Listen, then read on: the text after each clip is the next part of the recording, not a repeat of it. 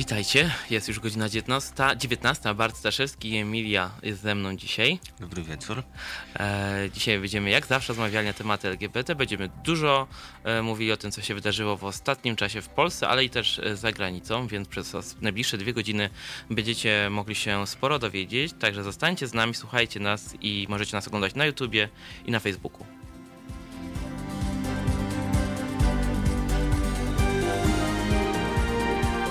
Halo Radio. Cześć i czołem, witamy, witamy was jeszcze raz. Emilia, i co w ogóle u ciebie słychać? Zadajesz to pytanie z uśmiechem, a wiesz, um, ja generalnie zacznę no pewnie jakoś smutno, no bo ja przygotowując się do przyjścia tutaj dzisiaj do studia, um, posadziłam się wreszcie przed y, tekstem monetu, który mhm. ostatnio się pojawił. E, czyli materiałem Miłość w czasach zarazy. Mhm. E, trudno mi dzisiaj jakoś zbierać myśli. Jestem jakoś świeżo po lekturze tego tekstu. Też ta historia, która jest w nim opisana, mi nie była zupełnie nieznana, aczkolwiek ze sprawą tekstu poznałam ją w szczegółach. Też o tym, też z perspektywy tego, jak. Yy, opowiadają o niej postacie, które się w tej historii pojawiają. Dla, dla informacji dla Państwa, bo podejrzewam, że mm, nie wszyscy ten tekst znają. Tekst opowiada e, bardzo ciężką historię młodego transchłopacza, mm, jego matki, e, też jego dobrego przyjaciela, gdzie tam też E, pojawia się wątek takiej bardziej, bardziej romantycznego, romantycznej łączności emocjonalnej. E, matki, matki tej osoby też. Wiktor, ten e, trans, transpłciowy chłopak już nie żyje, bo popełnił samobójstwo. Stracąc pod pociąg metra. Mm, a to, czego się dowiadujemy z tego tekstu, to nie, nie jest tylko to, że taka sytuacja zaszła E, tylko też, e, też wszystko, co się stało przed, w pewnym sensie też to, co się stało po. E, to jak na osobę Wiktora, mm, jak na jego losach zaciążyły, zaciążyło znęcanie się w szkole, E, jak też zaciążyło to, że system opieki zdrowotnej, psychiatrycznej, psychologicznej tutaj nie podołał. Mm.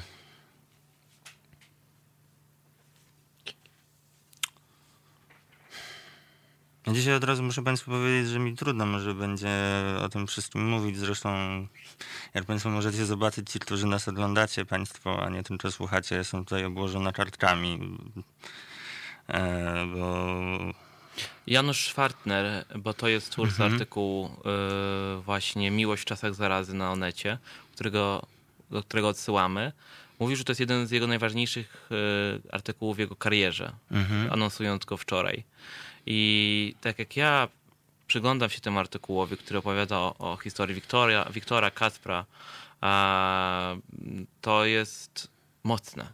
Mhm. I to jest y, skłaniające do, do zastanowienia się wrażliwości tych wszystkich ludzi, którzy są decyzyjni E, którzy wybierają też polityków do tego, co oni robią tym ludziom, którzy są zwykłymi mieszkańcami, to co robią dzieciakami, dzieciakom, mhm. którzy chcą po prostu żyć i nie zaznawać jakiej, jakiejś nienawiści. Mhm. Tu jest krok po kroku omówione, jak to się wydarzało, oczami rodziców, oczami przyjaciół. E, mega wstrząsające. Mm. No tak, to jest właśnie, tutaj macie Państwo taką, w tym tekście taką historię którą można bardzo prześledzić wszystko, co się w niej zadziało, jakby też e, poznać wszystko to, co poszło tutaj źle, to, co też mogło pójść inaczej i co gdyby poszło inaczej, to o Wiktorze nie mówilibyśmy w czasie przeszłym. Mm. Też, też e, ja czytałem to, co redaktor Schwertner powiedział na temat tego, na temat jakiegoś celu swojego tekstu. To znaczy, nie, nie, nie będę teraz dokładnie dokładnie e, przytaczać, bo pomylę słowa, natomiast jakby też e, ważnym motywem było to, że nie, nie, chodzi tutaj o tylko takie popastwienie się nad Polską Służbą Zdrowia, która tutaj nie, poda- nie podołała. Tutaj w tej historii możecie Państwo znaleźć bardzo wstrząsające historie tego, jak personel służby zdrowia, lekarze, czy czy sanitariuszki, pielęgniarki się odnosiły tutaj mhm. do osoby Wiktora, kiedy on na przykład trafiał na oddziały szpitalne. Tutaj jest taki jeden z opisów, poza strasznymi zdjęciami zakrawionych łóżek.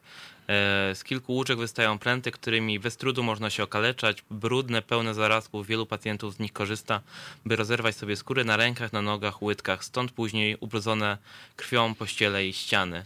E, to też pokazuje, w jakich warunkach e, te dzieci, które mają dojść do zdrowia, mhm.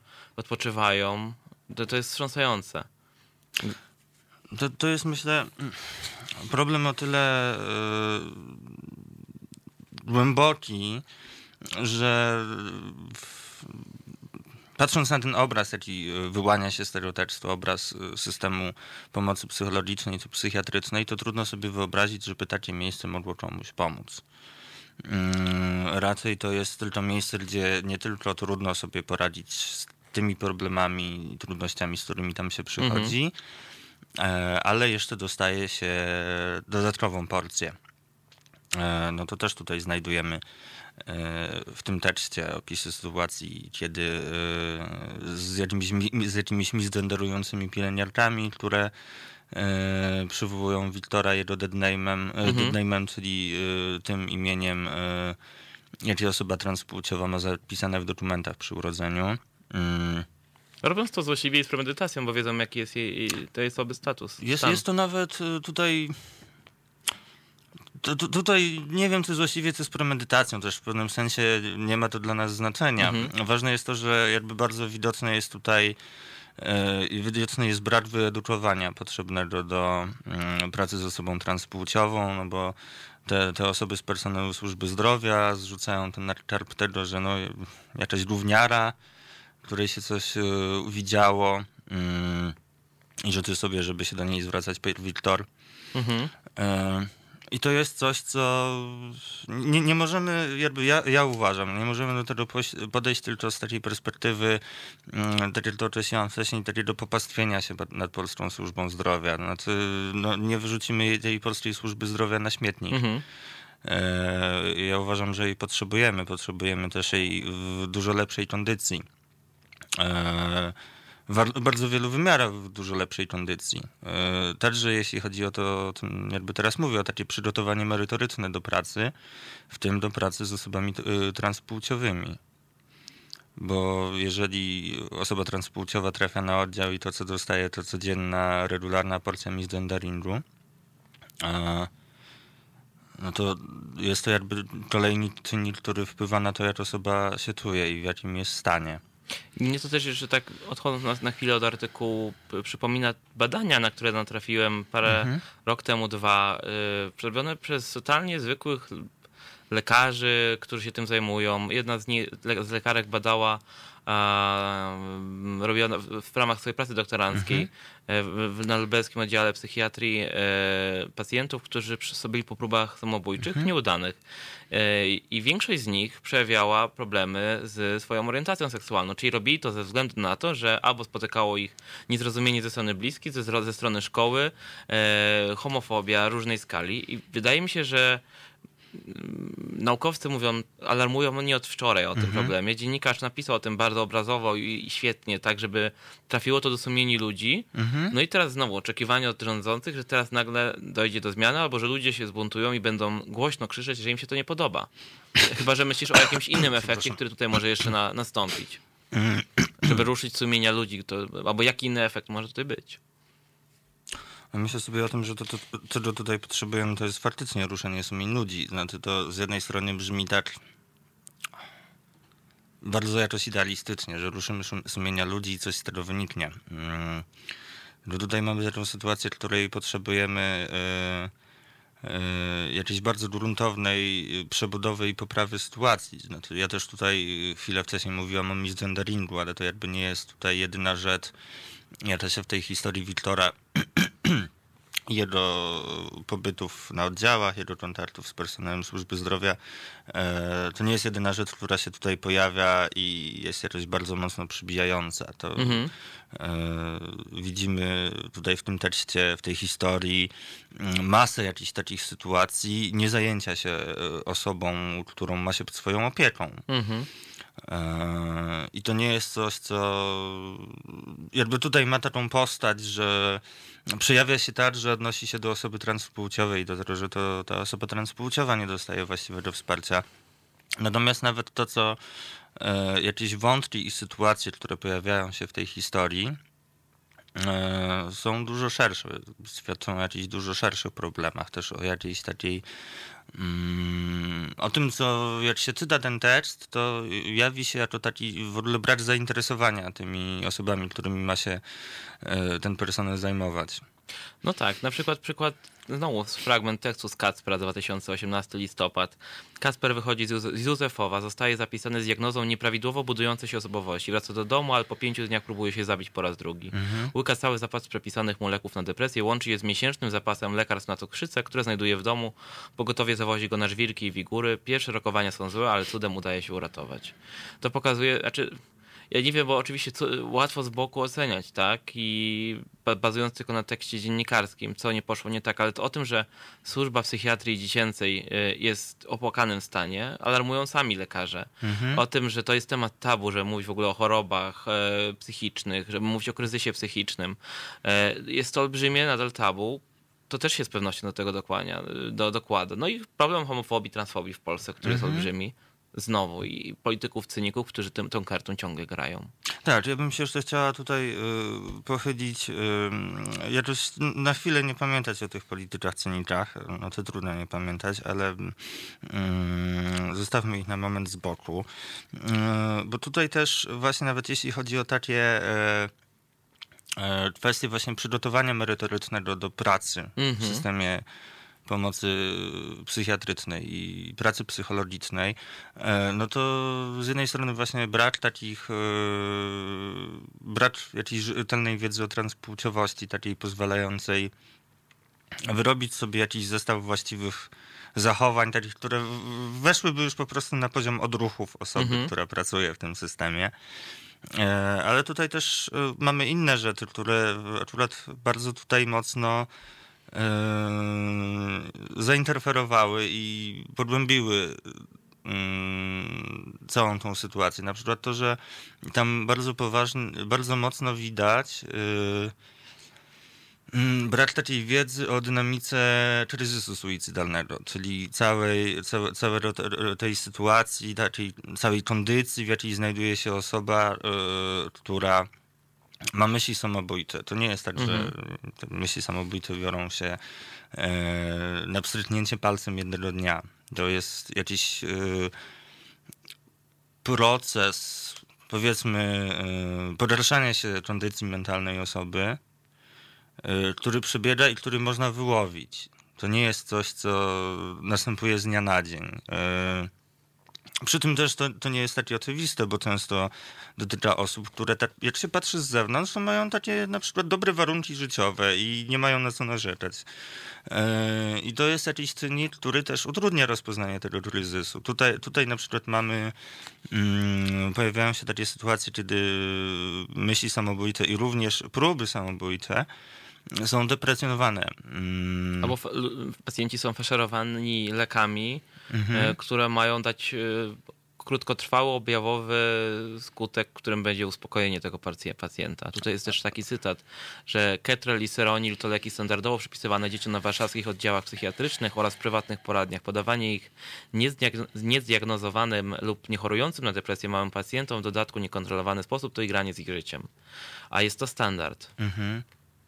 No tutaj w ogóle może rozmawiamy teraz w takim tonie, jakbyśmy mm, nie mieli nic dobrego do powiedzenia, no bo trudno coś mieć dobrego do powiedzenia w takiej sytuacji o, o tym systemie. Natomiast yy, myślę, że potrzebujemy rozmawiać o, o, o tym z jakąś myślą o zmianie. I o tej zmianie za chwilę y, zrobimy przerwę i zapraszam Was teraz na Myslowic.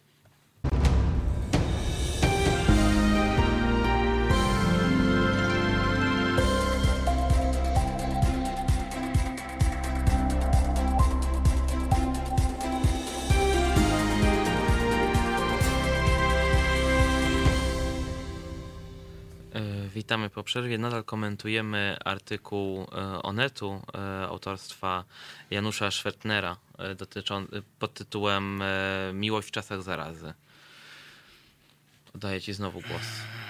Tak, no bo trochę już udało nam się porozmawiać o systemie, przy tym mm, też no, ta nasza rozmowa jest na podstawie tekstu. Nie, nie, nie, nie dokonamy tutaj jakiejś diagnozy sytuacji, tak? Mm, aczkolwiek taka diagnoza oczywiście jest potrzebna.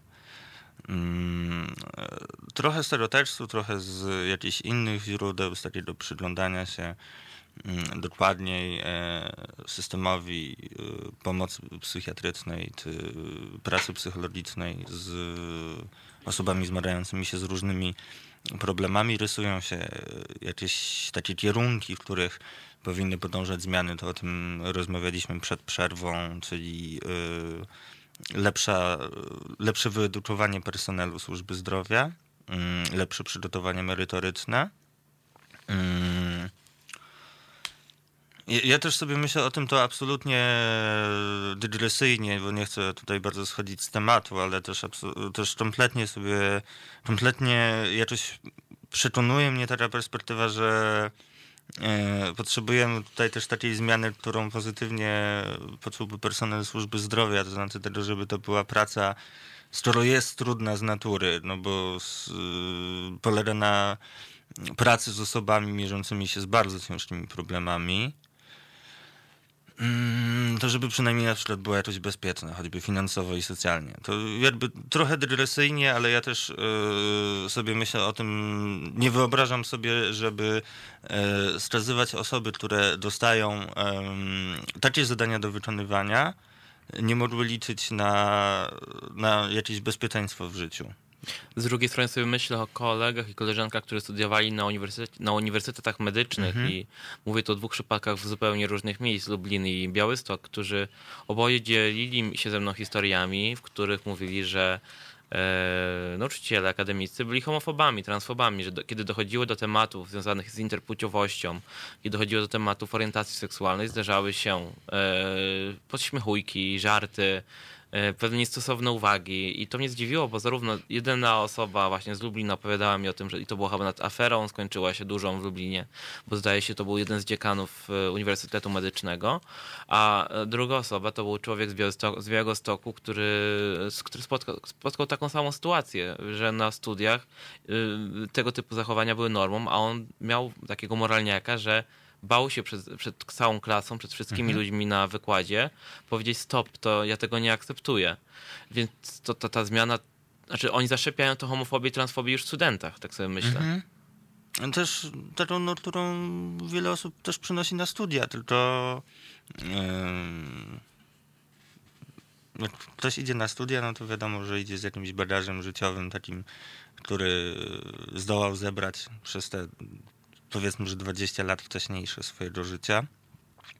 I studia są trochę od tego, żeby y, różne rzeczy sobie w głowie przemłócić. Jak się w przypadku studiów psychologicznych na przykład, żeby sobie przemłócić różne uprzedzenia, jakie się ma w głowie to tak sobie wyobrażam, że wyobrażam, no to jest trochę z porządku oczywistości, że to jest trochę to, co powinno się dziać w trakcie studiów. Z drugiej strony sobie myślę, że jeżeli przez y, szkołę podstawową, gimnazjum, liceum nigdy nie usłyszałeś o tym, że istnieje coś takiego jak orientacja seksualna i uczyłeś się z telewizji Trwami, TVP mhm. e, o tym wszystkim, w zależności jaki masz background, no to rzeczywiście potem takie zderzenie nawet z prawdą na studiach, jeżeli trafisz na dobrego wykładowcę, wcale ci nie pomoże, bo ty przymkniesz na to oko, a, a specjalnie dużo zajęć na ten temat nie będzie. Mhm. Ani jak podchodzi do osób transpłciowych, w jaki sposób z nimi rozmawiać, co to jest dead name, to nie jest w zainteresowaniu wykładowców. Tak, wiesz, no ja też, ja też tutaj mm, wypowiadam się z perspektywy osoby, która nie ma takiego fachowego przygotowania e, akademickiego. Ja nie skończyłam studiów psychologicznych ani żadnych zbliżonych. Mm, natomiast pracuję wsparciowo. Te półtora roku prze, przepracowałam w hostelu interwencyjnym LGBT. Mm, gdzie jakby nie, nie ja byłam główną osobą od takich rzeczy, ale też Mm, prowadziłam wiele rozmów wsparciowych z osobami, które do hostelu trafiały. Mm, no, w Fundacji Transfuzja prowadzę grupę wsparcia dla osób transpłciowych. To, to są, wiesz, jest też takie sytuacje, przy których yy, yy,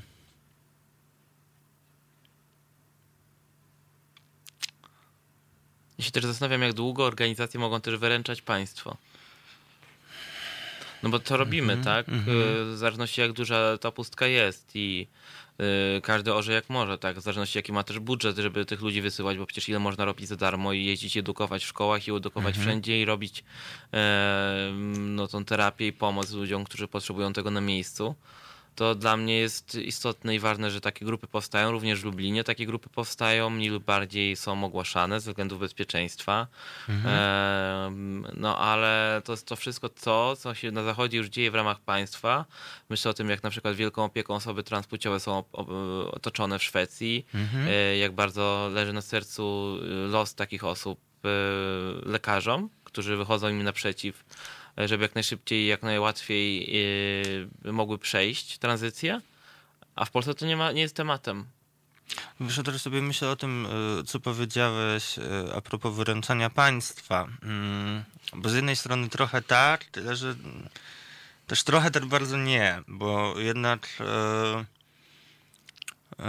no, mierzymy się tutaj z takim systemem służby zdrowia, w którym ta edukacja bardzo mocno szwankuje organizacje pozarządowe LGBT, też jakieś nieformalne inicjatywy, o tych też warto wspomnieć, bo e, także e, jeśli chodzi o mm, edukowanie w, kwestii, kwestiach transpłciowości, to nieformalne inicjatywy tutaj na gruncie polskim mają też swoją rolę.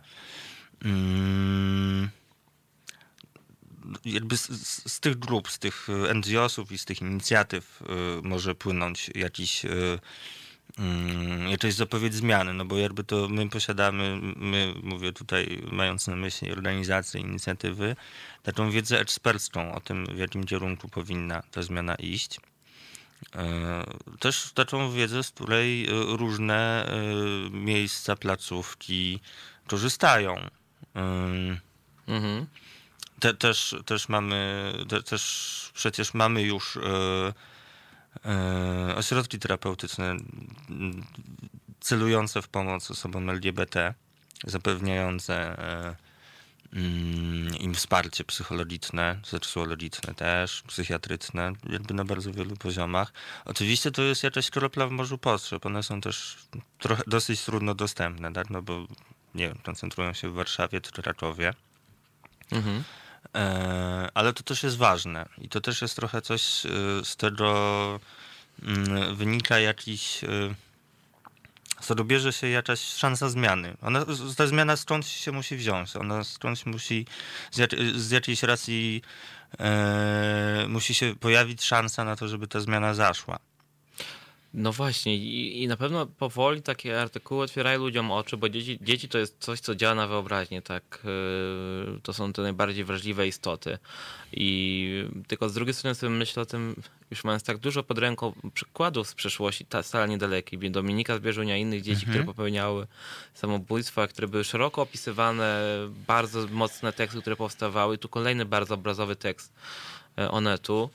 Yy, mówię, co, co jeszcze musi się wydarzyć, żeby ktokolwiek ruszył temat LGBT w jakikolwiek sposób, jeżeli chodzi o literkę T. Mhm. Jeżeli są, politycy są obecnie na wojnie z ideologią i nie mhm. da się praktycznie im przełożyć do głowy, że tu na tej wojnie, y, której, którą wytoczyliście, cierpią dzieci, mhm. bo być może uważają, że to jest jakaś ofiara, którą trzeba ponieść, bo jednak jakby nie było, cel jest ważniejszy, tak, ta ochrona rodziny. No, a tu są rodziny. I, i my, rzeczywiście przyjmuję ten tekst, jak czytałem, czytam go, to jest naprawdę mocny i y, nie dla każdego z pewnością, bo jest naprawdę obrazowy i przerażający. Tylko co z tego? Sobie zadaję pytanie. Czy, czy, czy, czy to po prostu musiało być? W sensie mam na myśli, że ten tekst musiał powstać i y, na, nas wszystkich, których i tak poruszy, porusza, mhm. a, ale tych, który, którzy, którzy mają tę tą magiczną różkę i mogą coś zmienić, właściwie nie. No musi, może ci zwykli ludzie muszą wyjść na tę ulicę. Ja to jest trudno mi. Mm, e, Znasz też statystyki, które tak. E, pokazują, jak wiele, jak duży problem toczy naszą służbę, jak duży to problem toczy, toczy dzieci, który dotyczy. Tak, może, może tutaj to są statystyki, które już nie będą teraz mówić o tutaj systemie, systemie. E, bo jakby w centrum są tutaj osoby, które cierpią. Mhm. E, mamy statystyki, które mówią o tym, jak poważna jest sytuacja, z jakimi problemami zmierza, mierzą się osoby LGBT, z jakimi problemami mierzą się osoby transpłciowe. E, mamy wyniki chociażby e, e, raportu Sytuacja społeczna osób LGBTA w Polsce. To jest, mamy tu dane za lata mhm. 2015-2016. I w odniesieniu do młodzieży nieheteronormatywnej traktowanej tak zbiorczo, yy, w sensie nie, mam na myśli tutaj nie tylko osoby transpłciowe, ale inne osoby nieheteronormatywne, no to mamy tutaj yy, statystyki, w których pojawia się liczba 70%. To tak. jest odsetek młodzieży, który młodzieży nieheteronormatywnej, który mamy myśli samobójce. Niemalże 50% objawy depresji jeśli chodzi o wszystkie osoby nieheteronormatywne, to znaczy nie tylko mm, nie tylko młodzież, e, tylko odłóż społeczności LGBT, e, no to na przykład e, objawy depresji, jakby, na depresję cierpi tutaj ponad 28% mm, osób należących do tej społeczności. To bardzo mocno się odcina od 5% E, dotyczących e, statystyk e, depresji w ogóle populacji. To jest niemalże sześciokrotny przeskok. To pokazuje, jak poważny problem to w ogóle społeczność osób LGBT, którzy, które no, z tym się zderzają przynajmniej raz w życiu. Tak, no na przykład ze Stanów Zjednoczonych mamy dane, bo to też te dane są z różnych z różnych miejsc. Często też jest bardzo trudno zebrać. To chociażby dotrzeć do społeczności, to, to jest bardzo ciężka praca. W, wiemy, że e, chociażby w Stanach 50% młodych, nastoletnich osób transpłciowych e, ma za sobą próby samobójcze. Czyli już nie tylko depresja, ale już próby samobójcze. Tak, no tutaj w odniesieniu, to, to oczywiście nie są dane, które da się przekładać jedne na drugie. Mhm. E, przy, cał, przy całej grupie polskiej e, młodzieży nieheteronormatywnej mieliśmy 70% myśli samobójczych. Tutaj jeśli chodzi o osoby transpłciowe, dane z innego kraju oczywiście, o młode osoby transpłciowe to jest 50% osób, które mają ze sobą próby. To jest przerażająca statystyka, która dużo mówi o tym, jak duży problem jest istnieje. Tak, ale też co jest ważne, to to, że my coraz lepiej mamy pojęcie, znaczy oczywiście znowuż, kto ma to pojęcie, to ma. Nie, nie, nie że chcę tutaj się jakoś wywyższać, ale mhm. mamy źródła, z których możemy się dowiedzieć. E, nie na czuja. Mhm. Naukowo potwierdzone, z których, źródła, z których możemy się dowiedzieć, e, jak można tą sytuację zmieniać. Z badań, które w 2018 roku e, przeprowadziła Akademia Psychiatrów, wynikły rzeczy, które są właściwie dla nas, jak tutaj siedzimy, dla mnie częścią takiej intuicyjnej wiedzy. Tutaj mamy e, opracowane naukowo z wnioskiem takim, że e, jeśli młode osoby transpłciowe mogą się identyfikować ze swoją płcią i podejmować kroki w kierunku korekty, to obniża to znacząco poziom depresji i lęku. E, jest jakimś ważnym czynnikiem, który pozwala e, sobie z tymi problemami radzić, z problemami towarzyszącymi, bezpośrednio wynikającymi z doświadczonej transfobii. E, to.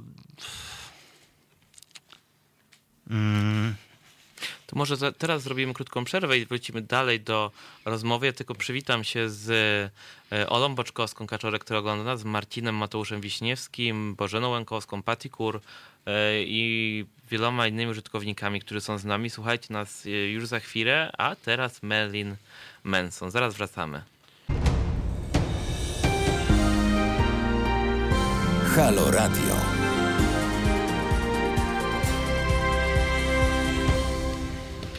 E, witajcie po przerwie. Bartek Staszewski i Emilia jest ze mną dzisiaj. E, kontynuujemy analizę, mówimy o tym, co się dzieje, jak, jak wygląda świat osób LGBT z naciskiem na T. E, I bazą naszego, naszej rozmowy jest tekst Janusza e, Schwertnera Miłość w czasach e, zarazy. I oddaję od razu głos Emilii. Tak, no ja już mówiłam o takich suchych statystykach. Mm, chcę jeszcze trochę powiedzieć Państwu o tym, co się kryje za tymi statystykami, bo um, też w nawiązaniu do tych statystyk powiedziałam już trochę o jakichś czynnikach, które pomagają osobom transpłciowym, czy na przykład młodym osobom transpłciowym e, przezwyciężać te problemy, z którymi się mierzą. I usłyszeliście tutaj Państwo ode mnie, że e, dostępność tran, korekty płci i umożliwienie osobom transpłciowym e, życia w zgodzie ze sobą, identyfikowania się ze swoją płcią faktyczną e, jest takim czynnikiem, który pozwala, mm, no właściwie ratuje życie, można powiedzieć, bez żadnej przesady. Mm, I jak to właściwie rozumieć? Co, co, co tutaj mo możemy zrobić, bo na przykład znając osobę transpłciową, co możemy jej zaproponować? E, e Albo poznając ją na przykład y, w ramach pracy, którą mamy, tak? Bo mhm. czasami ludzie mają, obsługują innych ludzi w ramach swoich obowiązków pracowych. Mhm. To co mogą zrobić, tak? Tak, no to co ja chcę tutaj jakoś bardzo mocno podkreślić, y, to kwestie mm, takiego wymiaru, społecznego wymiaru tranzycji. E, znaczy, bardzo mocno zwykło się e, pod rozumieniem korekty płci czy tranzycji myśleć o takim e, wymiarze medycznym z jednej strony, a z drugiej strony prawnym. No i przy tym medycznym to wiadomo, do zrobienia mają coś lekarze, przy tym prawnym no to do zrobienia mają coś sądy w kontekście polskim. W kontekście polskim dalej to są sądy, które się tym zajmują. E, natomiast jakby ważnym elementem mm, tranzycji takiego dochodzenia do momentu życia w zgodzie ze swoją tożsamością to jest takie społeczne funkcjonowanie w zgodzie ze swoją tożsamością. E, I to jest coś, co w, w tym wielką rolę do odegrania ma całe otoczenie. E, na przykład poprzez uszanowanie tego, co osoba do nas mówi, o jakim imieniem się nam przedstawia. Mm, o... Czy jak można w ogóle taką rozmowę zacząć? Może mogłabyś podpowiedzieć, jeżeli nie wiemy, jak chciałem zwrócić do osoby, jak możemy w ogóle spersonalizować takie pytanie? Tak, no bardzo często spotykamy osoby, które same mają jakąś gotowość, yy, yy, taką pewność siebie, żeby powiedzieć nam, yy, jak mają na imię, jak mamy się do nich zwracać. Często, są, często jednak wiele osób transpłciowych ma trudność z takim mówieniem o sobie. Mm, I to, że na przykład ktoś o sobie nie mówi, to nie znaczy, że należy to olać. I że na przykład jeśli ktoś nie reaguje na dead naming, dead naming, czyli e, używanie tego imienia przypisanego w papierach przy urodzeniu, czy na misgenderowanie, czyli zwracanie się do osoby z niewłaściwymi zajęciami innymi niż te, które, o których użycie osoba nas prosi, pyta. E, no to jest właśnie to. To są takie drobne, z pozoru rzeczy, drobne dla osoby, której, yy, która nie zmaga się z taką trudnością. Yy. Czyli na przykład przy pierwszym spotkaniu, no już moment, w którym wyciągamy dłoń, tak? My się przedstawiamy, druga osoba się nam przedstawia jako mhm. Emilia, Adam, ktokolwiek, no i po prostu konsekwentnie używamy tego imienia i w momencie, gdy na przykład mamy dokumenty, które musimy wypełnić, że jesteśmy lekarzem, to musimy też osądzić, na ile ta część formalna musi być e, uskuteczniona tym, tą nazwą deadname'ową, czyli tą z dokumentów, czyli z dowodu mhm. osobistego, a na ile może być to po prostu to e, imię, które przed chwilą usłyszeliśmy i które możemy tam swobodnie wpisać. Czasami są, są takie głupie sprawy, które zupełnie nie wymagają jakiegoś formalistycznego podejścia, tylko to polega na dobrej woli drugiej osoby, która wpisuje to, to, to imię. Na przykład tak, tak. No i też ja bym nie chciała mówić tylko mm, o takich sytuacjach w jakiś sposób sformalizowanych, y, czy takich, w których któraś strona osoba nietranspłciowa jest na przykład związana jakimiś regulacjami, że musi wpisać te dane z Mhm. dowodu, ale też o takich sytuacjach bardziej codziennych, kiedy y, y, otoczenie ma bardzo dużo do zrobienia, na przykład po prostu szanując tą, to, co nam y, osoba transpłciowa mówi o sobie. Y, Nie, nie bagatelizując tego, na pewno nie obśmiewając.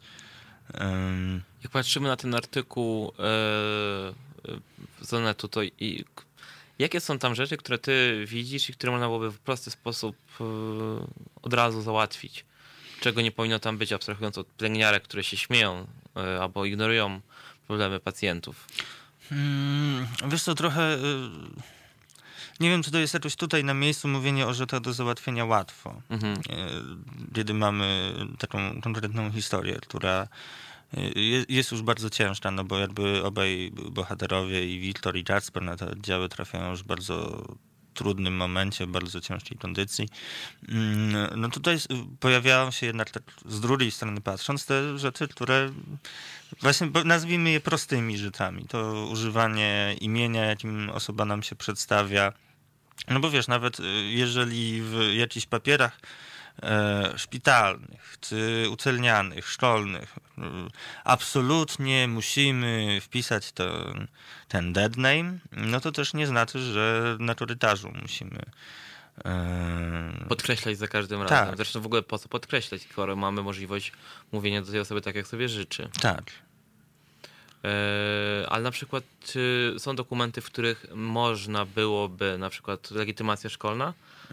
Wpisać imię, y, które sobie życzy osoba? Trudno mi powiedzieć, jak to się ma z legitymacjami. Wiem, że jest spory problem e, e, z dziennikami elektronicznymi. Przy tym Mówisz o szkolnych dziennikach. tak, to, to, to jest trochę e, złożona sprawa, bo z jednej strony to dzienniki elektroniczne prowadziły tutaj, jakby ograniczyły pole manewru, ale też mm, na tyle, na ile się orientuję, to też czasami udaje się to jakoś przeskoczyć przy dobrej woli. Plus, no, jeżeli się czegoś wycytuje z dziennika, no to Codziennie jest ta lista obecności Tak. odczytywana i codziennie e, ten nauczyciel przypomina temu uczniowi, jak go widzi świat na przykład Mhm. teraz i kim jest dla niego i dla osób z klasy. mhm. No to rzeczywiście może być przytłaczające, o tym nigdy nie myślałem. Mm. Na przykład. Wiesz, tutaj e, wracając e, na chwilę do tego tekstu Anetu, bo skupiamy się jakby na takich wątkach, kiedy coś, e, e, kiedy coś się potoczyło nie tak jak powinno, Mhm. ale też tutaj mamy bardzo ważny wątek e, rzeczy, mm, bardzo ważny wątek e, bliskości, jakiegoś wsparcia wzajemnego pomiędzy e, dwoma bohaterami tej historii. E, i też to jest jakaś bardzo ważna sprawa, żeby osoby transpłciowe mogły e, liczyć na jakieś wsparcie Mhm. otoczenia.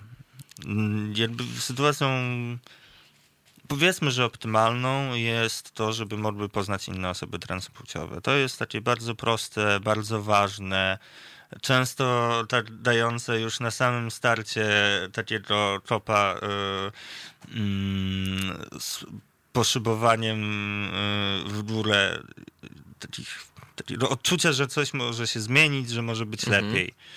Mm, na bardzo prostej zasadzie. No, jeżeli osoba transpłciowa e, ma jakieś wspierające otoczenie, no to to oczywiście jest bardzo dobrze, jeżeli ma wspierających rodziców, na przykład e, szkołę, która coś jakoś, e, w jakiś trzeźwy sposób stara się podejść do tej sytuacji i zapewnić e, osobie, młodej osobie transpłciowej bezpieczeństwo w szkole.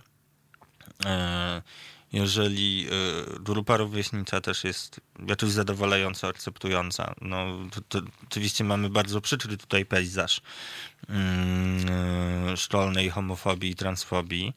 Ja ci tylko powiem tak, że niedawno jeden z moich starych znajomych zapytał mnie w imieniu swojej koleżanki, która ma dziecko, o to, że ten syn niedawno się tej koleżance wykamikautował, e, powiedział, że jest gejem. Ona okazała się, że okazało się, że bardzo to akceptuje, tylko totalnie nie wie, z czym to się je, nie wie, do kogo się zwrócić i, i po prostu zaczęła pytać, tak? Jego zapytała, pomyślała, że on zna kogoś i w pewnym momencie doszli, doszli do mnie E, najgorzej okazało się, że nie kamikautując go specjalnie, że ten syn ma problemy, bo sam siebie nie akceptuje. Mhm. Jest głęboko wierzącą osobą mhm. e, i przez to te problemy mu się nawarstwiły. A ona jako matka z tym problemu nie ma.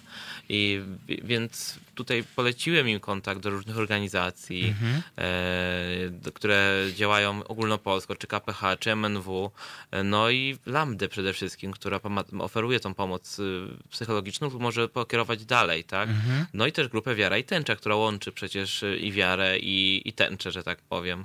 Tak sobie myślę, że ludzie nie, nie, nie mogą zamykać się w czterech ścianach, myśląc, że teraz nie, tej pomocy już nie ma, albo idą do przypadkowego lekarza i to on pomoc, on pomoc musi znaleźć. Czasami trzeba, no może tego Google'a użyć albo tych znajomych. Mhm. Bo też z drugiej strony myślę, że nawet kiedy my e, włożymy największy wysiłek w to wszystko, bo tak sobie przypominam teraz historię Milo, która przecież była aktywistką i ona wiedziała mm -hmm. doskonale do kogo mhm. się zwrócić. To też nie jest gwarancją tego, że tej osobie da się pomóc, tak? bo ona może być już w tak takim ciężkim stanie emocji i tego kryzysu psychicznego, że nic już nie jest w stanie ją pod, przed tym powstrzymać. Tak? Albo coś gdzieś zawiodło, o czym my nie wiemy, bo ciągle myślę o, o historii Milo, o której długo myślałem, co się stało, że aktywistka, która mhm. E, była transpłciową aktywistką i skoczyła z mostu popełniając samobójstwo. Mhm. Gdzie, co zadziała, nie zadziałało w naszym środowisku, że ona tej pomocy może nie dostała. U nas wewnątrz też, tak? Wiesz, no to, mm, to jakoś, powiedzmy, że propozycja, jaką ja tutaj staram się za, zarysować, jakaś, taka wizja tego, jak można uczynić życie Mm, osób transpłciowych łatwiejszym, bardziej znośnym. Y, to jest takie stwarzanie lepszych warunków do y, mm, lepszych warunków do życia i też lepszych warunków do mierzenia się z trudnościami i z problemami. Mm, to nie jest jakaś gwarancja tego, że problemy znikną e, bo bo na przykład osoba dalej na przykład ma jakieś miejsce, środowisko, w którym funkcjonuje, w którym się mierzy z takimi problemami. Szkołę, to miejsce pracy na przykład. E, ale jeśli ale sytuacją katastrofalną jest taka sytuacja, w której nie ma dobrego miejsca dla siebie. I to, to do, do, o co ja chcę tutaj bardzo gorąco zaapelować, to jest po pierwsze stwarzanie takiego dobrego miejsca, dobrego choćby wycinka otoczenia dla osoby. E, jeżeli mamy jakąś znajomą osobę, próbując tutaj jakiś przykład zarysować, która ma pracę, w której nie może się wyautować i żyć e, w zgodzie ze swoją tożsamością, a równocześnie na przykład słyszy jakieś e, homofobiczne żarty swoich kolegów z pracy, no to zawsze możemy nadstawić ucha, kiedy osoba z tej pracy wraca, rzuca bluzdami ty płacę, tak? I wysłuchać y, osobę, dać jej wsparcie. A druga rzecz to jest y, przypominanie o tym, e, że istnieją miejsca inicjatywy mogące takiego wsparcia udzielić. Też, też w takiej na przykład bardziej profesjonalnej formie. E, no to tutaj wspomniałeś choćby o, różnych inicjatywach. Tak. Fundacja Transfuzja prowadzi swoje grupy wsparcia w kilku miastach. E, są też grupy, które są tak, trochę bardziej się znajdują pod opieką innych organizacji, bo to już w kilku miastach Polski mhm. Mm, te grupy wsparcia dla osób transpłciowych, czasem też dla ich bliskich funkcjonują. E, Oczywiście nie mamy za dużo punktów na tej mapie, e, ale nie jest to tylko Warszawa. To jest ważne. Czasami też psychologowie działają na własną rękę. Tak zdaje się, w Lublinie, że e, e, prowadzi grupę do osób transpłciowych, psycholożka, jeśli dobrze pamiętam, która to robi z własnej ręki. Pewnie ma jakieś związki z transfuzją, jak znam świat.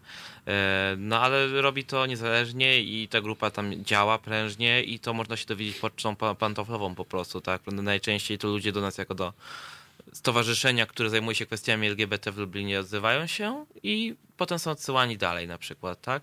Grunt to nie zamykać się, tak jak, tak jak mówisz, czyli żeby osoby, które y, mogą pomóc, to żeby stworzyły tą przestrzeń, taką fajną przestrzeń, którą ta osoba, czy transpłciowa, czy osoba LGBT będzie mogła dobrze się czuć. E, I drugą rzeczą to jest taka chyba zwykła ludzka życzliwość, tak? Wysłuchanie, nieobojętność. Nieprzeszkadzanie. Tak, przyzwoitość.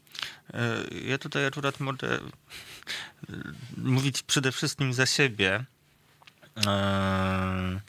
o jakimś swoim doświadczeniu pracy wsparciowej, ale też wiem, że jest to filozofia, która przyświeca wielu innym grupom wsparcia. Ja widzę, jak ważną rzeczą jest sama możliwość y, spotkania innych osób transpłciowych. Y, nawet y, niekoniecznie mm, przyjścia i dokładnego po prostu opowiedzenia o wszystkich swoich problemach, tylko samego zobaczenia tych osób transpłciowych. No ja tu prowadząca grupę znam, widziałam osoby, które często, którym się zdarza, że przychodzą przez ileś spotkań i właściwie nic nie mówią, ale przychodzą. Nie mówią o sobie. Słuchają tego, jak mówią inni. I ja wiem, że to jest też bardzo ważne. Zobaczenie, że nie jest się jedyną osobą transpłciową na świecie. To, to jest dokładnie to, o czym ja chyba też już kiedyś z takim sentymentalnym uśmiechem tutaj na antenie opowiadałam, jak lata temu trafiłam do kampanii przeciw homofobii, e, która miała jeszcze wtedy gdzie indziej siedzibę niż obecnie, e, na jakieś wolontariackie zajęcie, e, na które KPH szukało osoby chętnej do wykonania. Ja się zgłosiłam, przyszłam do KPH. E, no i wtedy w tym biurze tepechowskim ówczesnym e, akurat siedziały Ania Dorocka i Lalka Podobińska. To były jeszcze czasy, kiedy Fundacja Transfuzja nie miała swojego biura. Właściwie dopiero co raczkowała. E, ja do tej pory pamiętam, jak po prostu chodziłam wokół Ani, nie chcąc się jakoś narzucać z tym, że że po prostu chcę jej opowiedzieć wszystko, co teraz czuję, ale po prostu wrzało we mnie. Mm, tak pozytywnie, że zobaczyłam inną osobę transpłciową. E, ja tam prawie po suficie chodziłam. Ja myślę sobie, że nie musiałam wtedy nic mówić, żeby to było bardzo dobrze widać. Więc ja sama bardzo dobrze z perspektywy tego, co pamiętam siebie sprzed lat, wiem, jakie to jest ważne. E, I wiem też, że mm, w dzisiejszych czasach mamy to ułatwienie, że z innymi osobami transpłciowymi można się spotkać i nawiązać kontakt w internecie. Internet to jest dosyć oczywiście bardzo często paskudne miejsce, w którym e, dzieją się złe rzeczy i można e, się natknąć na cyberprzemoc, ale to jest też to miejsce, w którym można spotkać inne osoby transpłciowe, E, można utrzymywać z nimi kontakt, e, co jest myślę szczególnie ważne dla osób, które nie mają takiej możliwości w życiu offline na co dzień. Czyli przypomnijmy, ponieważ nasz, nasza audycja w dużej mierze dzisiaj poświęc, tą część poświęciliśmy właśnie, żeby mówić o osobach w kryzysie psychicznym, gdzie tej pomocy mogą, gdzie tą pomoc mogą dostać. To jest Lambda, e, strona Lambdy Warszawa, która jest e, zaopatrzona też w infolinię pomocową, mhm. gdzie można tej pomocy uzyskać wchodząc na stronę internetową, tam ten, ten numer jest. To jest z pewnością każda organizacja LGBT, która przekieruje od razu do odpowiednich ludzi, psychologów, terapeutów, którzy będą mogli pomóc lub do lambdy. Tak, przy tym ja ci tutaj przerwę, bo chcę też powiedzieć, że te, te, też często my transfuzję przekierowujemy, bo są miasta, w których mhm. my prowadzimy grupy, ale też warto pamiętać o tym, że jeśli akurat y, y, ma się pod ręką inną organizację, która prowadzi grupę, tutaj mam na, y, na myśli szczególnie Trójmiejskie Tolerado i i katowicką tęczówkę, no to też warto bardzo bezpośrednio tam tam się zwracać. No, Fundacja Transfuzja tutaj dla informacji y, wszystkich, dla wszystkich osób, którym to może być potrzebne. My, jeśli chodzi o nasze grupy, to na bieżąco wrzucamy informacje o grupach transfuzyjnych na Facebooka. Mhm. Mm, więc można się upewnić, kiedy ta grupa jest mm, mieć pewność, że jeśli się wtedy przyjdzie do wskazanego miejsca, to trafi się w dobre miejsce wśród wspierających ludzi. E, ja też tutaj e, chcę przypomnieć o bardzo ważnej formie wsparcia, takiej już bardziej interwencyjnej, kiedy dla osób, które nie mogą czekać e, na spotkanie grupy wsparcia, czyli o telefonach zaufania. Tutaj chociażby możemy wymienić telefon zaufania wspomnianej właśnie Lambdy Warszawa. E, ja to teraz podam, e, powtórzę jeszcze po przerwie dla, dla Państwa, którzy będziecie wiec pod długopisy. Mm, telefon zaufania Lambdy Warszawa 22 628 52 22 i drugi ważny telefon e, spośród tych, jakie można znaleźć, E, to jest e, telefon zaufania Fundacji Dajemy Dzieciom Siłę 116 111. E, I tak jak powiedziałam, ja te numery jeszcze po przerwie powtórzę.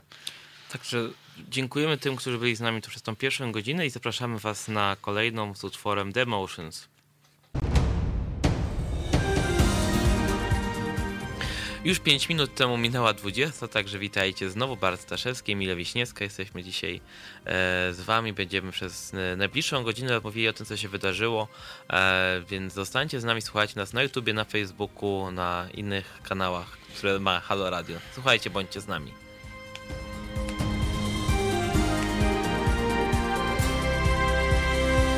Halo Radio. To Halo Radio. Witamy Was e, ponownie. E, I zaczynamy od tematu, który rozgrzał. Czekaj, czekaj, czekaj. Numery. A, ja mam numery telefonów do powtórzenia. E, przypominam, że e, dla osób, które mm, potrzebują takiej formy wsparcia jak telefon zaufania, to wiele takich telefonów istnieje. Ja podam e, Państwu tutaj dwa numery. E, dwa dobre adresy do skontaktowania się w, i porozmawiania o swoich trudnościach, także o kryzysie samobójczym, o myślach samobójczych. E, jeden to jest telefon zaufania Lambdy Warszawa 22 628 52 22. Drugi to jest e, telefon Fundacji Dajemy Dzieciom Siłę 116 111. I to jest tyle, jeżeli chodzi o ten komunikat, a teraz wracamy do bieżących tematów. Jak pewnie słyszeliście o tym, że Włęczycy, albo nie, słyszeliście, Włęczycy e, w szkole, e, w zespole szkół Włęczycy, mm, internauci zbulwersowali się regulaminem, który tam jest i słusznie, bo otóż w tym regulaminie tego zespołu szkół e, możemy zobaczyć punkt 11, w którym Rada Pedagogiczna wzywa do tego, żeby współtworzyć atmosferę wzajemnej wzajemnej życzliwości, przeciwdziałać wszelkim przejawom przemocy e, i brutalności i przestrzegać zasad higieny osobistej oraz dbać o stosowny wygląd. I co ten stosowny wygląd oznacza według tej rady, która ten regulamin tworzyła?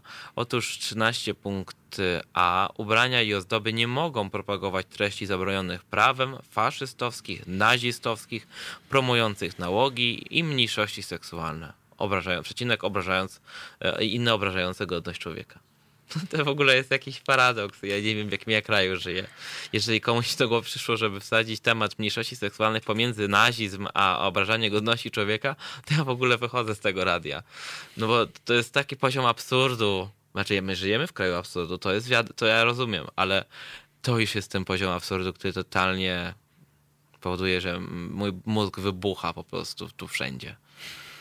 E, jeszcze dyrektor tłumaczy się, że nie wiedział o tym.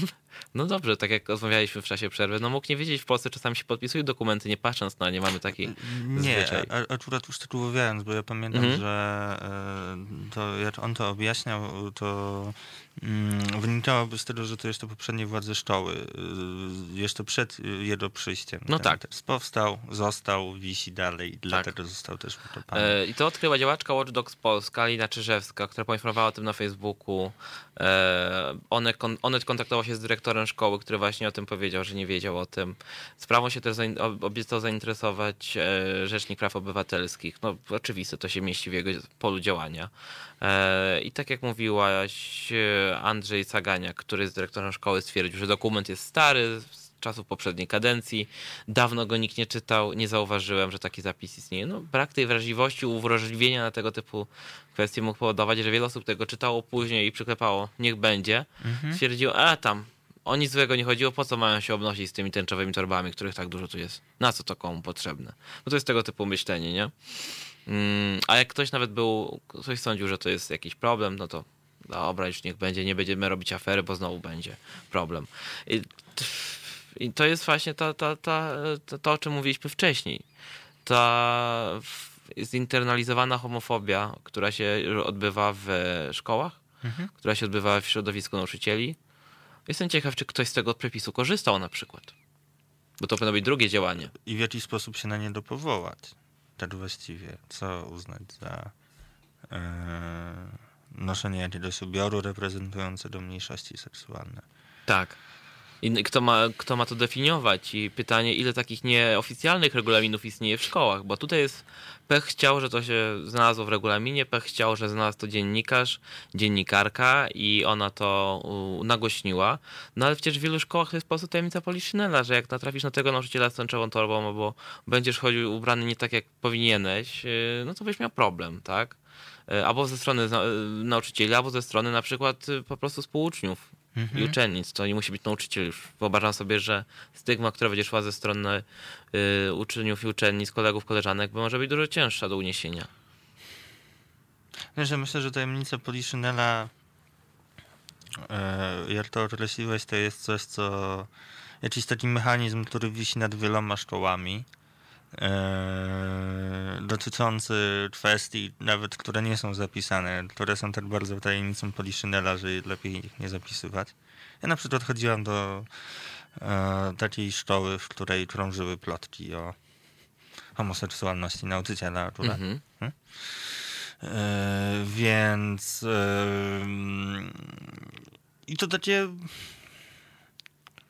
plotki, o których się wie, tak? Bezpiecznie pozostają plotkami. Mhm. E, bezpiecznie, bo z plotkami nie ma co robić za wiele, nie ma się co za bardzo nimi przejmować, nie należy im przydawać wielkiej wagi, bo wtedy to dopiero się zrobi mhm. problem, a, a równocześnie ktoś cierpi.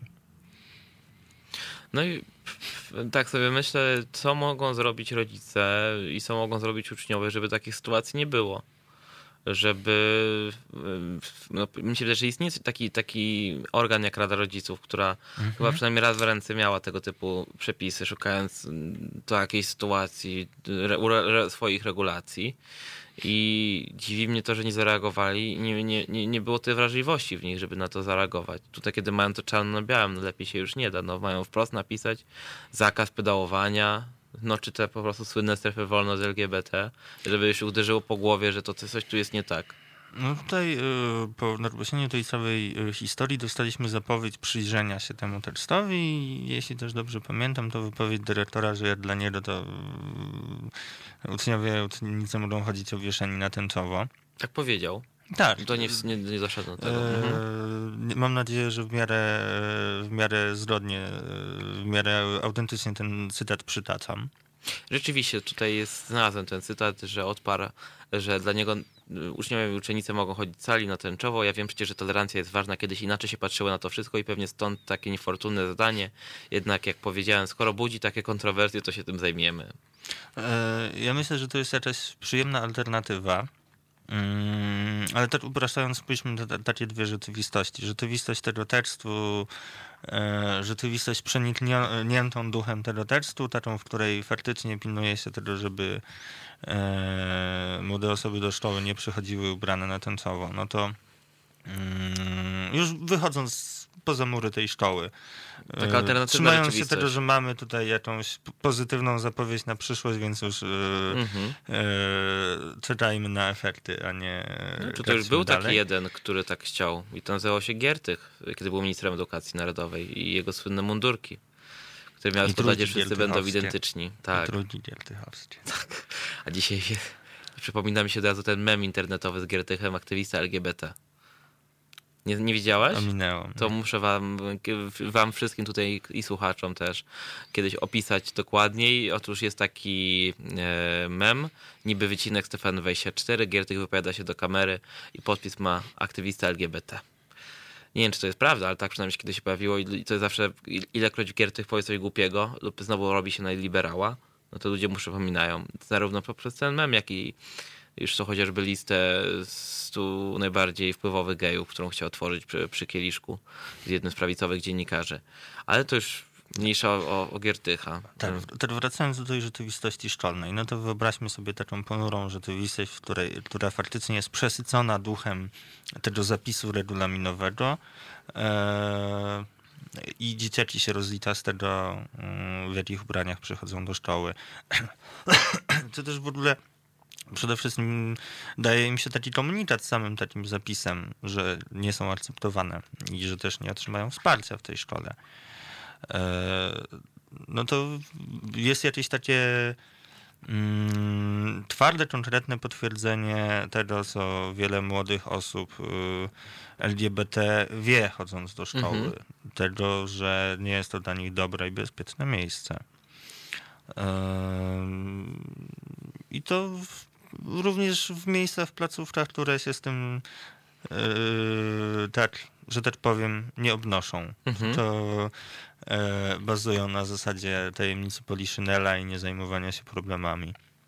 Po drugiej stronie możemy mieć e, właśnie ten świat i taką szkołę, w której wszystkie dzieciaki chodzą obwieszone na tęczowo i to jest fajne ale też uważam, że żeby to było fajne i żeby było jakimś konkretem, to jest potrzebna taka bardzo duża uważność i przyglądanie się potrzebom młodych osób. Wszystkich młodych osób, jakby to jest zadaniem e, kadry pedagogicznej, a tutaj jest osobna osób LGBT, tego jakim się w tej szkole żyje, e, jakie warunki ta szkoła im stwarza, nie tylko do mhm. e, przyswajania sobie wiedzy, ale też do jakiegoś zadowalającego życia, żeby to nie musiał być czas, e, który trzeba po prostu jakoś przetrzeć do momentu, kiedy się na przykład e, skończy tę szkołę i ucieknie się do większego miasta. No, można przyjąć jeszcze taką proaktywną postawę, tak jak to w zeszłym roku zrobił jeden z ucznie, uczniów z warszawskich szkół, e, który pozwał swoją szkołę za homofobię, transfobię, która tam była. E, to był Jakub Lędzion który tą szkołę pozwał, to był zespół szkół gastronomiczno-hotelarskich e, w Warszawie, e, gdzie spotkała go notoryczna homofobia również ze strony nauczycieli. E, I tu też podejrzewam, że mogliby się znaleźć uczniowie LGBT i uczennice, którzy żyli, istnieli i chodzili do tej szkoły, kiedy Rada Rodziców taki regulamin zaklepała i taką nowelizację tego regulaminu zaklepała, podejrzewam, że on w pewnym momencie no, musiał być tak uchwalony. W pewnym momencie ktoś go ktoś się pod nim podpisał. Mhm. I w pewnym momencie ktoś go zarejestrował w systemie, że on będzie funkcjonował jako oficjalny regulamin. I uczniowie, którzy chodzili w tamtym okresie do tej szkoły, jeżeli doświadczyli homofobii, proszę bardzo, ja mam nadzieję, że ich zrujnują. Nikogo mi nie będzie szkoda. No, mi też się na to patrzę to teraz będzie trochę wzniośle w kategoriach jakiejś mm, bardzo mocnej etycznej odpowiedzialności za to,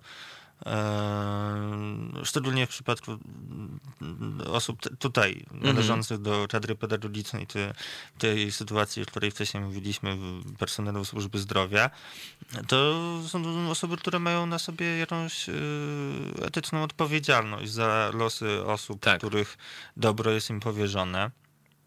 E, I oczywiście możemy je, możemy rozliczać e, te osoby z takiej perspektywy obowiązków zawodowych, ale to jest jednak przede wszystkim jakiś poziom etyczny. No ja też znowu wracając do swoich czasów szkolnych pamiętam e, ile się w mojej szkole mówiło o jakichś takich kwestiach wychowania, właśnie budowania mm, jakiegoś takiego ducha młodego człowieka. Mhm. Było tego bardzo dużo.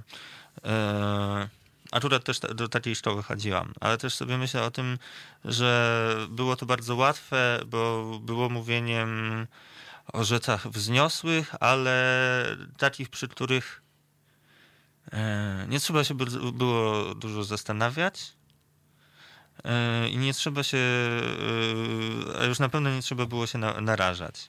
To, co ja pamiętam z podstawówki, to to, że e, skąd się wzięła nazwa naszej szkoły, czyli Orlęta Lwowskie, to jak ważne jest przywiązanie do czerwonej fla- biało-czerwonej flagi, co symbolizuje czerwień, co symbolizuje biel, patriotyzm, martyrologia, druga wojna światowa, to jest to, co mi się przychodzi na pierwszy plan jako, co wyciągnąłem z pierwszej szkoły, ze szkoły podstawowej, tak, już nie mówię o, o jakichś takich lekcjach, ale to są takie rzeczy, takie, takie, taka, taka filozofia, którą człowiek przesiąka.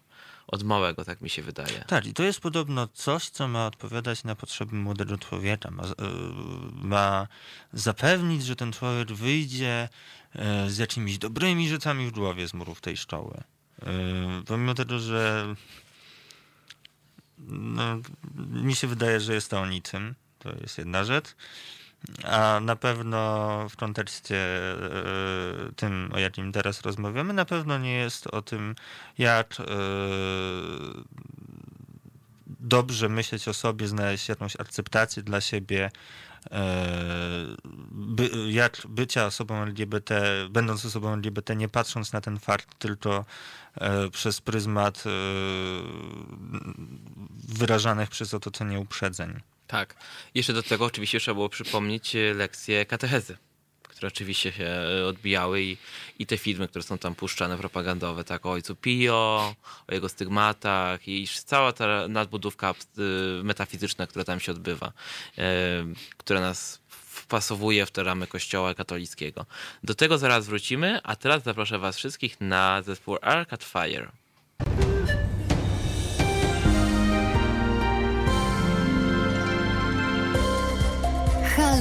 Radio. Pierwsze medium obywatelskie.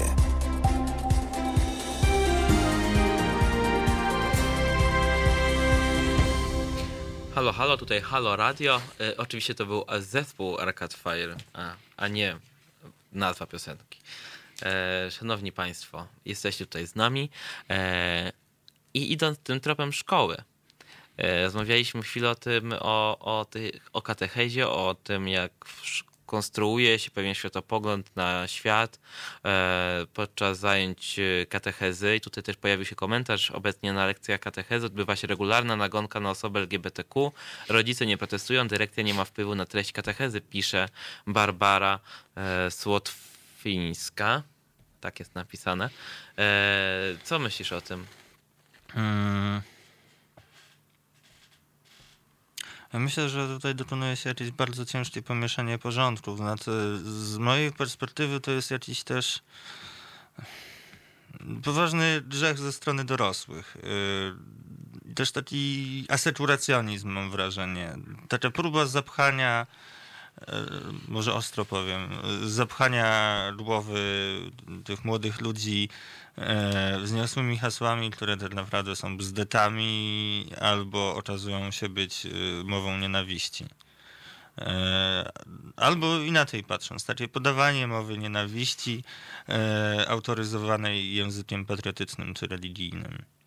Ja tylko czekam, aż na tych zajęciach będzie puszczana inwazja. Wcale, wcale by mnie to nie zdziwiło, gdyby obok tych wszystkich e, propagandowych filmów puszczanych na tych zajęciach, nie mających nic wspólnego z nauką, ale próbujących na przykład udowodnić, że ojciec Pio to był nawet według nauki przypadek totalnie niezrozumiały i w ogóle święty za życia, e, tak z pewnością e, film Inwazja może wejść do tego kanonu rzeczy, które się tam ogląda, pokazującego, zobaczcie te demony. E, myślę sobie o tym, tutaj pisze właśnie ta Barbara Słowińska, którą pozdrawiam, e, że rodzice nie protestują, dyrekcja nie ma wpływu na treści katechezy. Nagrywajcie takie zajęcia, zachęcajcie swoich, swoje dzieci do tego, że skoro biorą w nich udział, mają pełne prawo zgodnie z prawem nagrać tego typu zajęcia.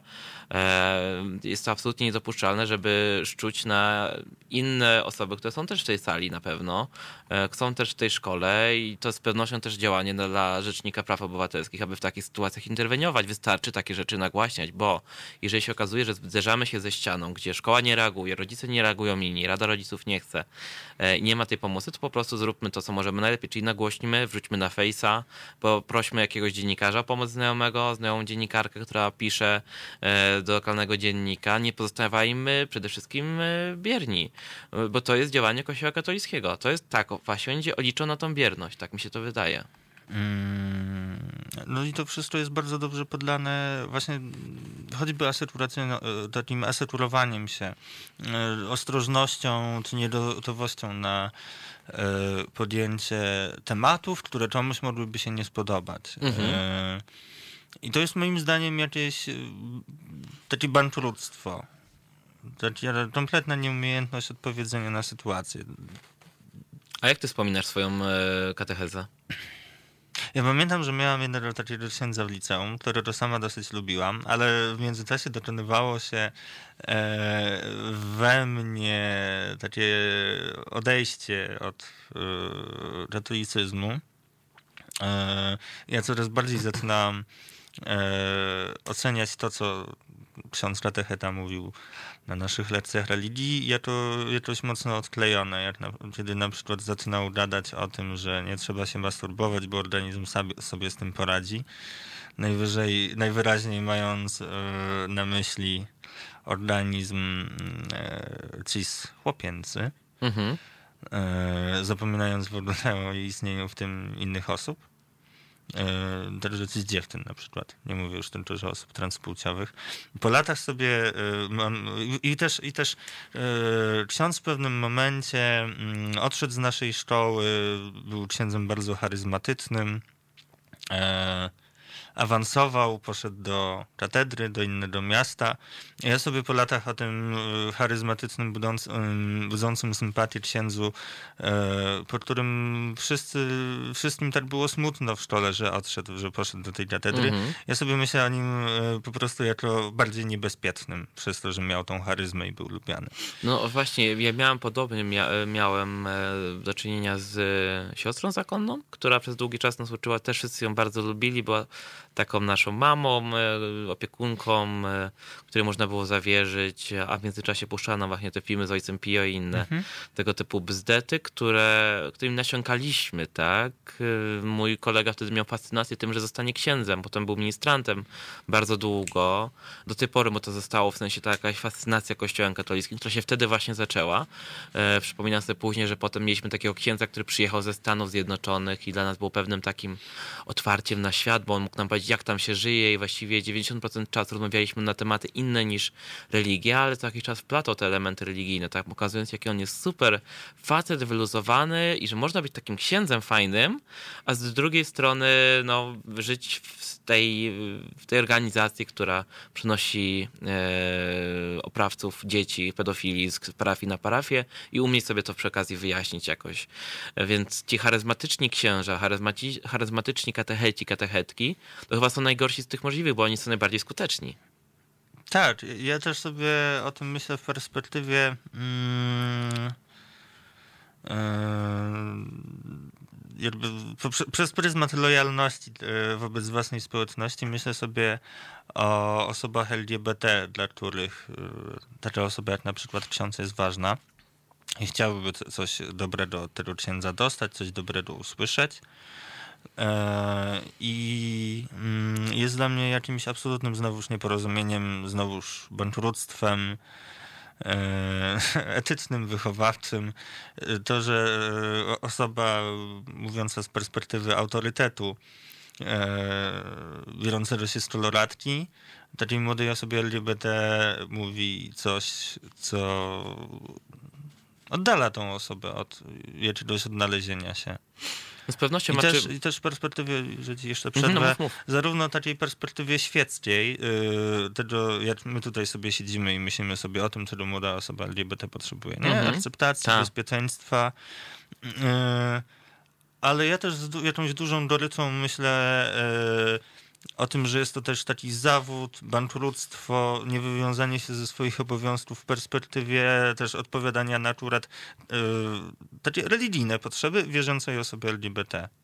Ja sobie myślę, że gdyby y, zamiast katechety w szkołach był no właśnie ten profesor filozofii, który by objaśnił świat e, w sposób uniwersalny i chyba na to, ja nie mam pojęcia, ale chyba na to ma odpowiadać częściowo etyka, e, nauk o etyce, że tam są ludzie, którzy mają jakieś przygotowanie filozoficzne mniej więcej, żeby o tym mówić, e, ale gdyby to byli z krwi i kości filozofowie z uniwersytetów, którzy wyłożą różne systemy wartości, i w ciekawy sposób to sprzedadzą tym uczniom. Nie e, zakładając tylko te, tego jednego, którym jest religia katolicka, e, która ma, którą wszyscy znamy i z, z całym bagażem wad e, i nadinterpretacji, no to byłoby dużo lepiej. W sensie nie zamykalibyśmy się, a osoby LGBT nie czułyby się, że no, jesteś gejem i my cię akceptujemy, tylko ty nie możesz E, mieć takich myśli za bardzo, ani e, a już na pewno seksu. Mhm. E, no i nie zostaniesz nigdy w związku żadnego formalnego ze swoim partnerem, bo to generalnie byłby grzech. I dlatego Kościół na to nie może pozwolić. I usłyszysz to od księdza, którego tak bardzo lubiłeś, lubiłaś, mhm. któremu tak bardzo ufałaś, ufałeś, że jest twoją opoką i możesz mu o wszystkim powiedzieć i chodzisz na mszę świętą i się mu spowiadasz, no to może się załamać druga osoba, bo sobie myśli, co ja złego zrobiłam Tak, i dla mnie jest niepojęta jakaś, yy, niepojęte to siadanie na płocie z jakimś wymachiwaniem, zrozumieniem i pseudoakceptacją przy równoczesnym batorzeniu za grzech i za grzeszne myśli. E, tutaj też pozdrawiamy tych, którzy nas słuchają. Piotra Strychalskiego, Gregory House oczywiście, e, Tomasza Ochenowicza. E, dzięki, że jesteście z nami, że nas słuchacie, mimo że czasami nasze tematy są trudne i mogą być niezrozumiałe też dla drugich, dla odbiorców, ale staramy się je sprzedawać, pokazywać tak najbardziej jak dostępnie, jak to się da. Ale z pewnością religia to był moment dla mnie osobiście, jako dla geja, w którym czułem się zaopiekowany przez tą siostrę zakonną, pamiętam, i odpychałem tą swoją homoseksualność zupełnie. Odrzucałem ją przez to, że było gdzieś tam przemycone za jakiś czas, że to jest jakiś defekt człowieka, który mhm. trzeba gdzieś zepchnąć i o nim się nie mówi i lepiej, żeby on był w szafie i nigdy nie wychodził, tak? I, i jak sobie przypominam sobie tą miłą twarz tej siostrzyczki, która tam była, którą tak wszyscy kochaliśmy, e, która dawała nam jakieś naklejki i w ogóle teraz dopiero się z tym konfrontuję, jak bardzo też to wpłynęło na to, że ja się zamykałem w tamtym okresie i otwierałem się na Boga. Że może to jest jakiś, jakieś piętno, które ja muszę nosić. Mhm. Wiele osób LGBT ma taki moment e, w życiu, że myśli sobie, kurczę, może, może ktoś ma wobec mnie taki plan, że ja nie będę mieć żony, tylko będę zawsze sam. No bo przecież nie ma tej alternatywy w kościele katolickim. No tak.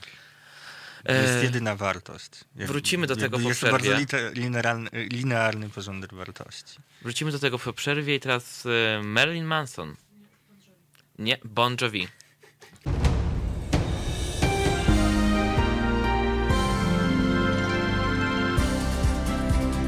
Halo Radio. Pierwsze radio z wizją.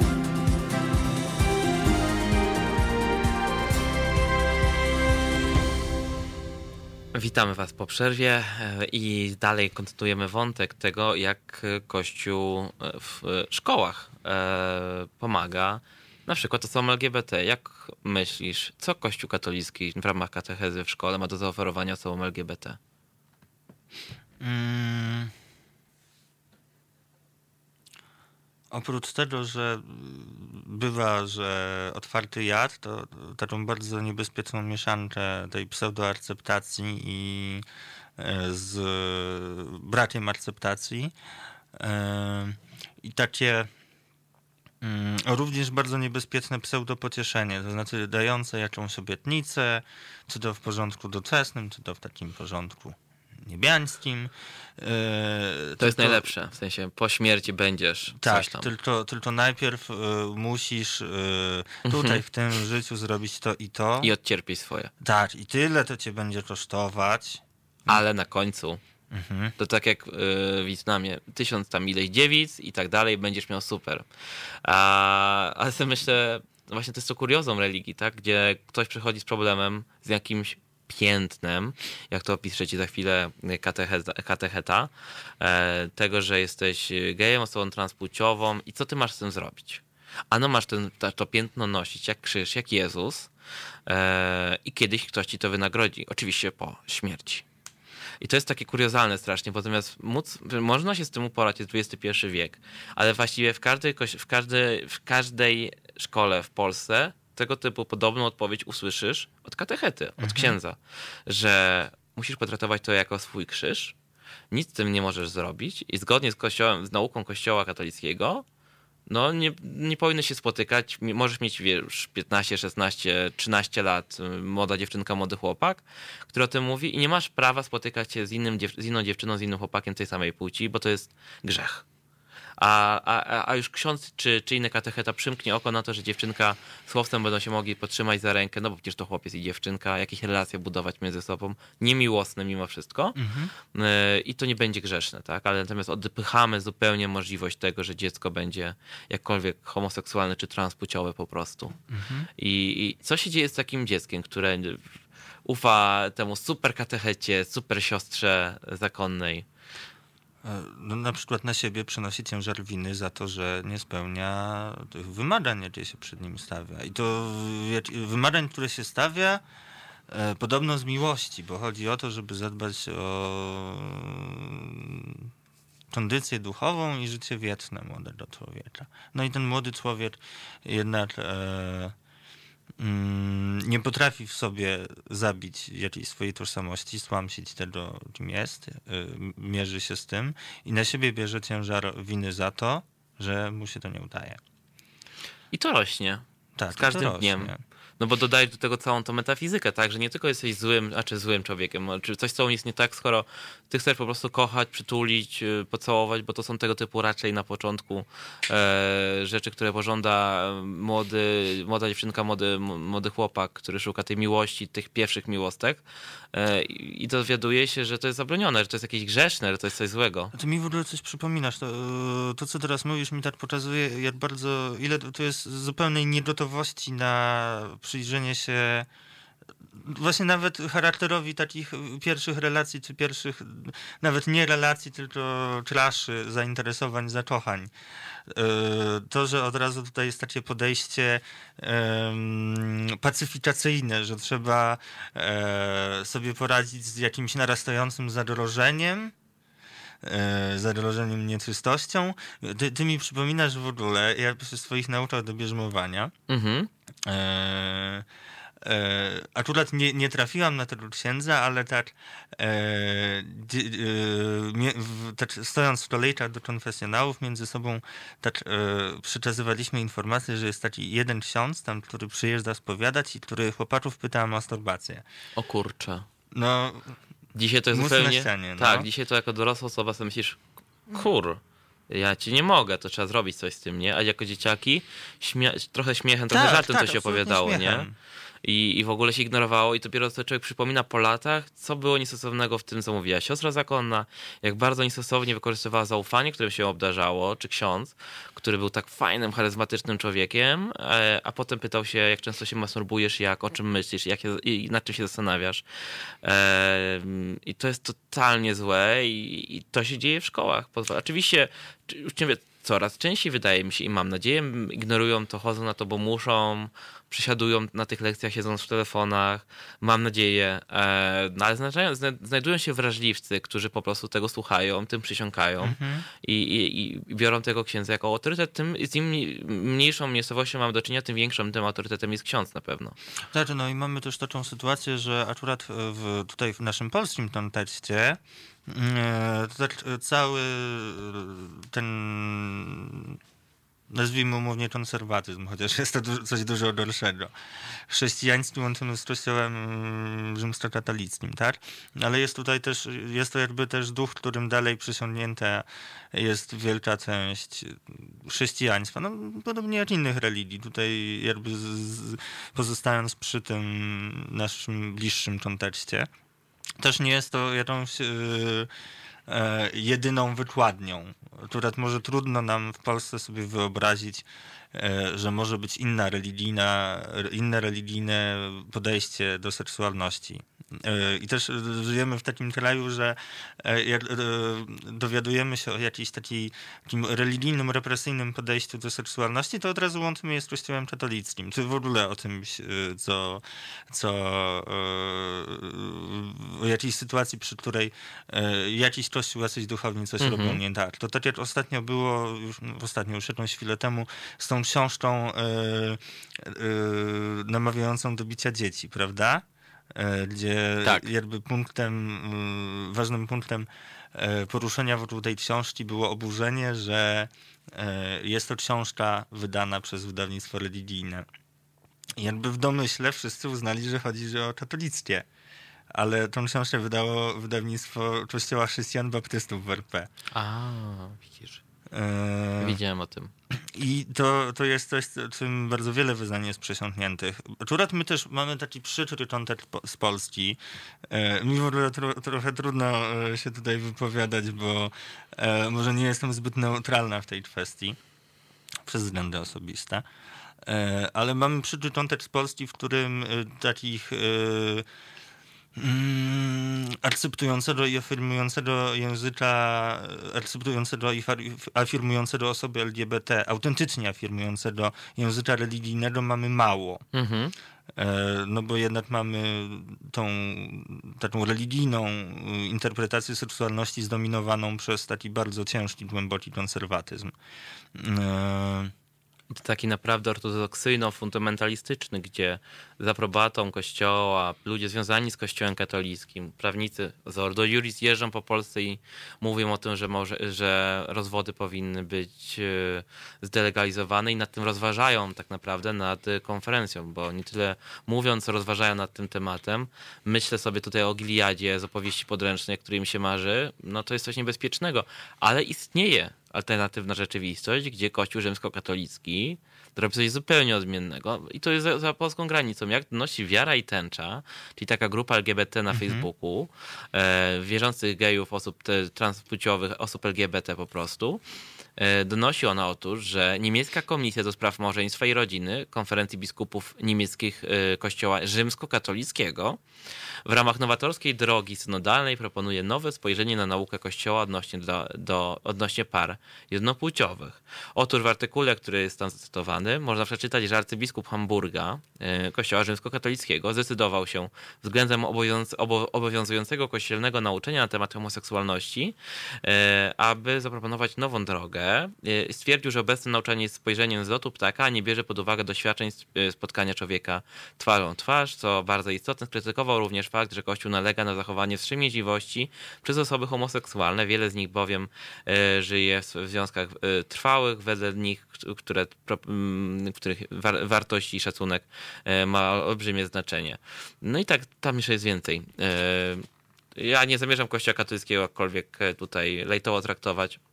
Ja tylko za każdym razem będę przypominał o tym, że to oni ukrywają pedofili na parafiach i każdy ma prawo z tego kościoła wyjść i znaleźć sobie kościół, który tego nie robi. A widzisz, to tak dopowiadając e, do tego, co teraz mówisz, to e, cała ta droga synodalna i to, mhm. ta zapowiedź przemyślenia na nowo podejścia kościoła rzymskokatolickiego w Niemczech do seksualności wzięła się właśnie z kryzysu związanego e, z nadużyciami seksualnymi Okej. Okay. I ta druga synodalna to jest jakiś projekt, który trwa bodajże rok z kawałkiem. Wyjdzie z tego pewnie coś, co nie zadowoli nikogo.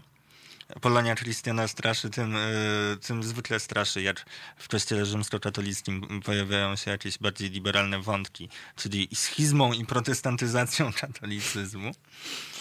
A, y, no i tak jak mówię, pewnie wylęgnie się z tego coś, co dla nikogo nie będzie całkiem satysfakcjonujące. E, chociaż jest już jakąś zmianą, też yy, bardzo powolną. Jakby Kościół rzymskokatolicki tutaj zostaje z tyłu. Yy, w Kościele rzymskokatolickim akurat działają takie inicjatywy jak New Ways Ministry. Mhm. To jest inicjatywa istniejąca już od 1977 roku, też na której stronie można między innymi dokładnie śledzić, co się dzieje z tą drogą synodalną założona przez siostrę Janine Dramik, która jakiś czas temu była w Polsce. Tak, świetna, świetna osoba, która pokazuje coś zupełnie odmiennego, tak? Właściwie to jest dziwne, że znaczy, to jest fantastyczne, że taka osoba się znalazła. Eee, będziemy powoli kończyć, bo nasz czas się kończyć. Świetna E, audycja poruszyliśmy wiele tematów. Poruszamy je raz w tygodniu. E, we wtorki o 19 zaczynamy zawsze nasze audycje, więc bądźcie z nami.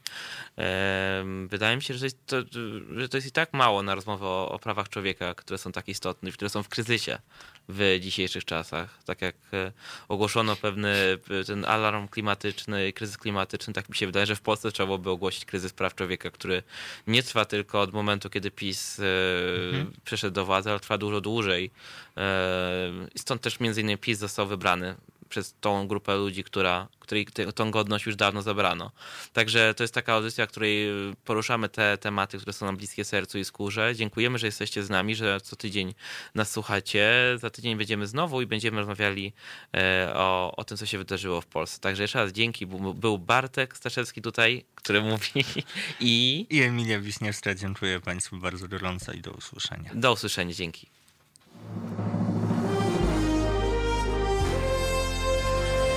To proste. Żeby robić medium prawdziwie obywatelskie, potrzebujemy Państwa stałego wsparcia finansowego. Szczegóły na naszej stronie www.halo.radio, w mobilnej aplikacji na Androida i iOS-a oraz na koncie Fundacji Obywatelskiej w serwisie www.patronite.pl. Naszym darczyniom i darczyńcom serdecznie dziękujemy. www.halo.radio. Słuchaj na żywo, a potem z podcastów.